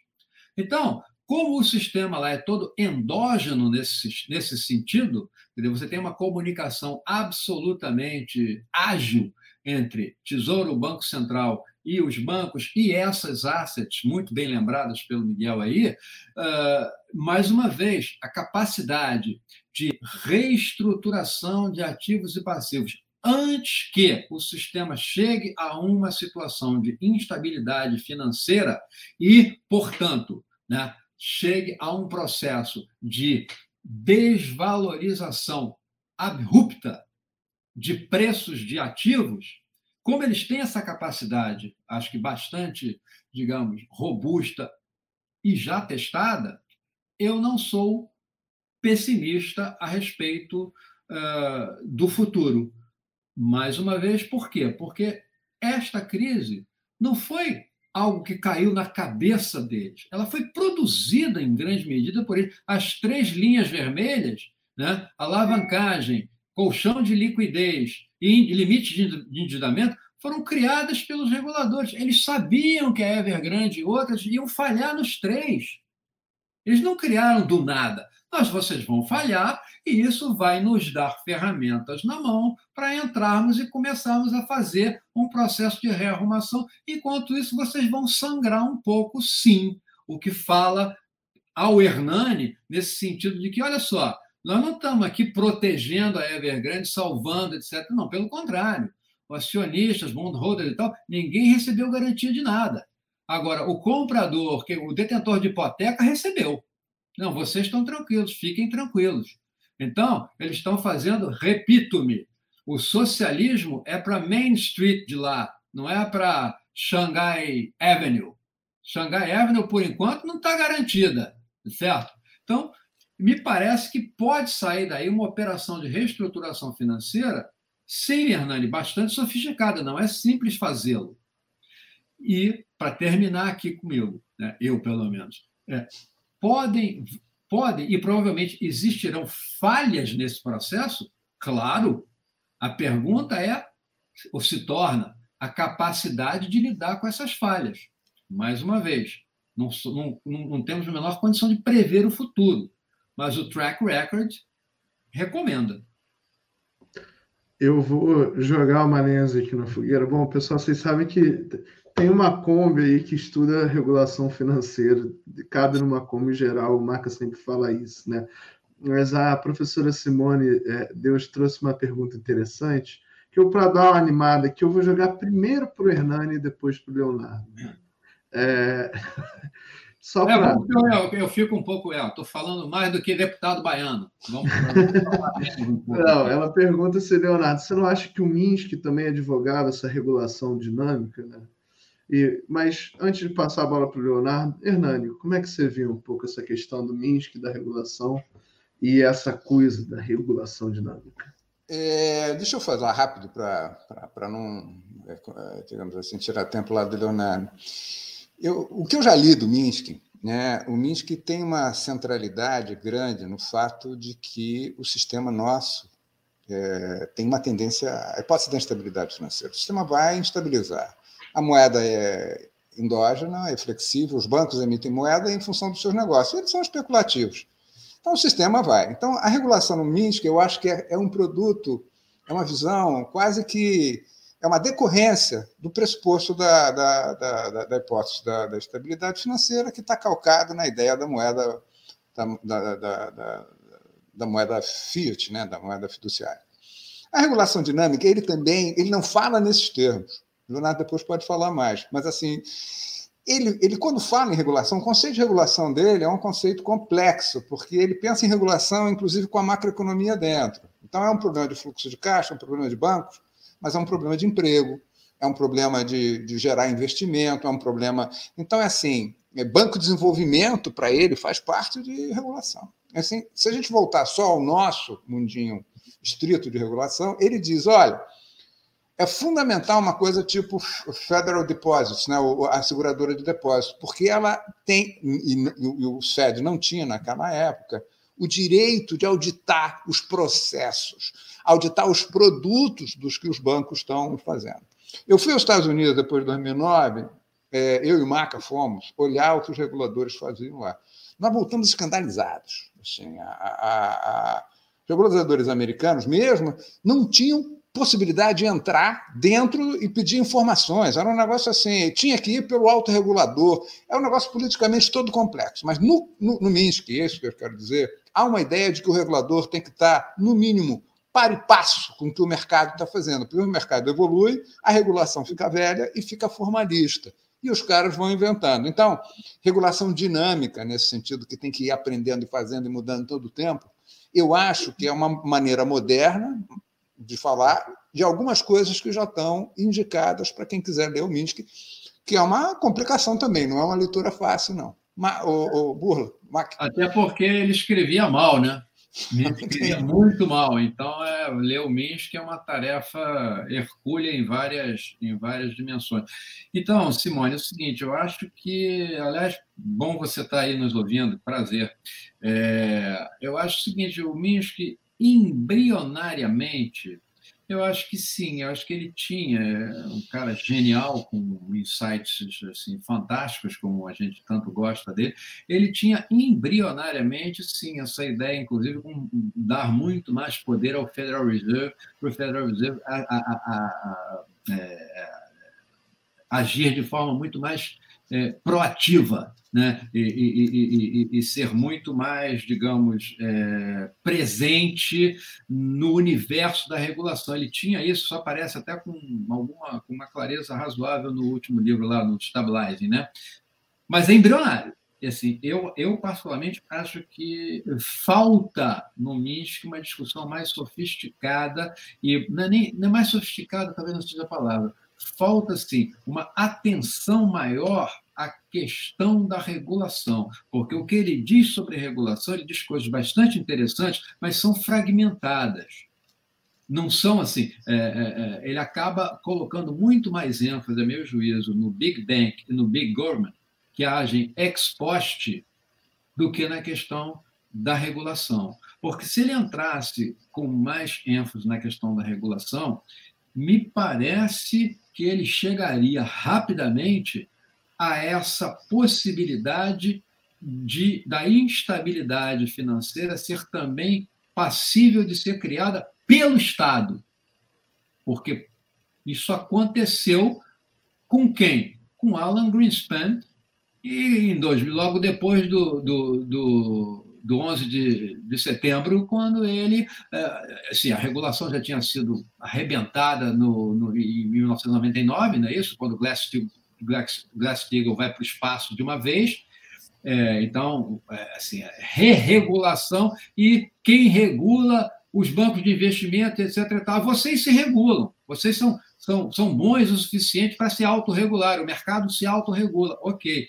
E ele começa a baixar a taxa de juros e aumentar a possibilidade de alavancagem lá dos bancos de investimento. Então, uh, digamos que foi um processo de progressiva fragilização financeira, onde que teve como sócios os, as instituições financeiras americanas e o Banco Central americano.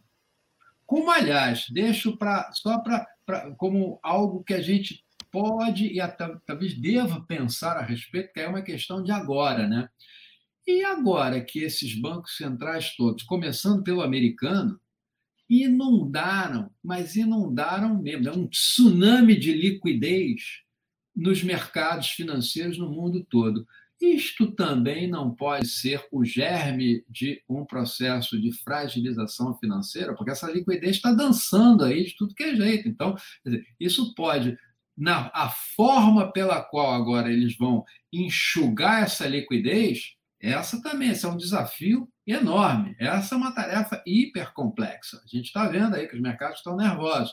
Então, é claro, tinha que fazer isso por conta do Covid, etcétera e tal. Tinha que fazer isso. Mas o lado B dessa história é que criou-se aí um mundo de liquidez e que não necessariamente esse mundo de liquidez vai fluir todo para processos de crescimento arrumados. Então, isso pode ficar aí, é, isso pode ficar no ar aí e, assim, a serviço de quê? A serviço de é, manobras, operações, etcétera, especulativas. E aí temos um problema, né? Mas isso é uma questão que, enfim, a gente vai... vai estamos lidando com ela, né? Mas, enfim. Aí seria um processo, do ponto de vista mexicano, um processo de fragilização financeira também criado pelos próprios bancos centrais, mas, digamos que com um motivo nobre, né? De tentar segurar a onda do sistema financeiro num, num momento em que era fundamental fazê-lo, né? Ah, fica aí a questão aí no ar. Não, excelente. Gente, Norberto, gente... tem um texto ah. nosso sobre isso. Você tá, tá, tá só ah, para quem está interessado, tem um texto nosso meio do, do, do Norberto, que está lá no, no Instituto, no, como working Bom. paper do texto de discussão do Instituto, e que vai ser publicado agora em janeiro, lá na revista Economia Política, para quem está interessado em Minsky e regulação. Qual é, qual, é o, qual é o nome? Qual é o meu nome, cara? Agora se me pega. Eu não sabia, o Norberto é mais jovem, mas sabia. É. Não, mas é assim, é, é Minsky, se entrar com Minsky e regulação, chega lá. Hoje em dia também não precisa saber o nome todo. É só pegar no Google ali, bota Minsky e regulação, Hernani Norberto, vai chegar lá na faculdade. Não. Ou então espera janeiro, que tem lá uma versão mais... mais, não, não é mais... Vai ser, o, o texto vai sair com o nome é, Restrição de Sobrevivência e Regulação Financeira, é. Uma nova abordagem misquiana. É Pronto. Isso. Nada vai como a cola. É, não, achei rápido aqui, consegui achar. Mas eu vou, eu vou levando para o final também. Vou aproveitar, gente, é, agradecer enormemente aí ao Leonardo, ao Hernani. O papo hoje foi bom. É, infelizmente, hoje não vai dar para colocar a pergunta de todo mundo, é, mas acho que, o, de alguma forma, né, o, o, o Leonardo conseguiu tratar da questão do Carlos Aquer, sobre a agenda verde, é, também sobre o ponto do, do Denison sobre... se a China é capitalismo de Estado, o que, que não é, né? É, enfim, o Dalton também trouxe aqui uma coisa das Big Techs, que a gente falou um pouquinho, né? E aí, um comentáriozinho final da Simone, né? É, os mercados são quase sempre nervosos, né? E essas tarefas são todas sempre muito complexas. Sim, complexas. sim. É. Mercados, é, mercados adoram dar faniquitos. É.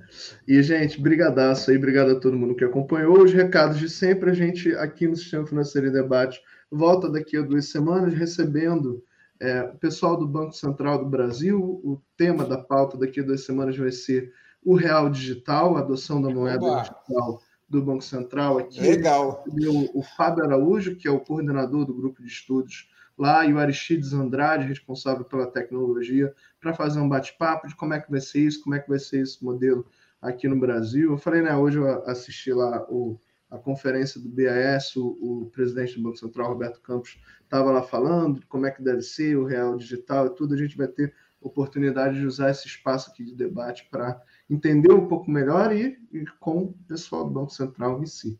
Além disso, né, é, entrando aí, é, no, ainda no momento jabá da coisa, e agora meu computador travou aqui, mas acho que vai funcionar, a, a gente também lançou hoje, né, é, um texto aí, de todo mundo do trabalho coletivo dos últimos meses, lá do pessoal do Observatório, esse texto Fintechs, o que são e quais as perspectivas concorrenciais na indústria financeira brasileira. Está disponível lá no site do Instituto de Economia, é, também no site lá do Observatório, para quem tiver interesse. E o último recado tem a ver com amanhã, que amanhã vai ter um super diário da crise aqui com o Eduardo Costa Pinto, está sempre às sextas-feiras à noite, e amanhã ele tem um convidado mais especial, que é a Dete Pereira de Mello, professora da U F, né, que integra ali o núcleo de pesquisa em gênero de trabalho da U F. Acho que vai ser um super bate-papo também para vocês acompanharem aqui no canal, amanhã às sete da noite. Posto isso, mais uma vez, obrigado aí, Hernani, boa noite.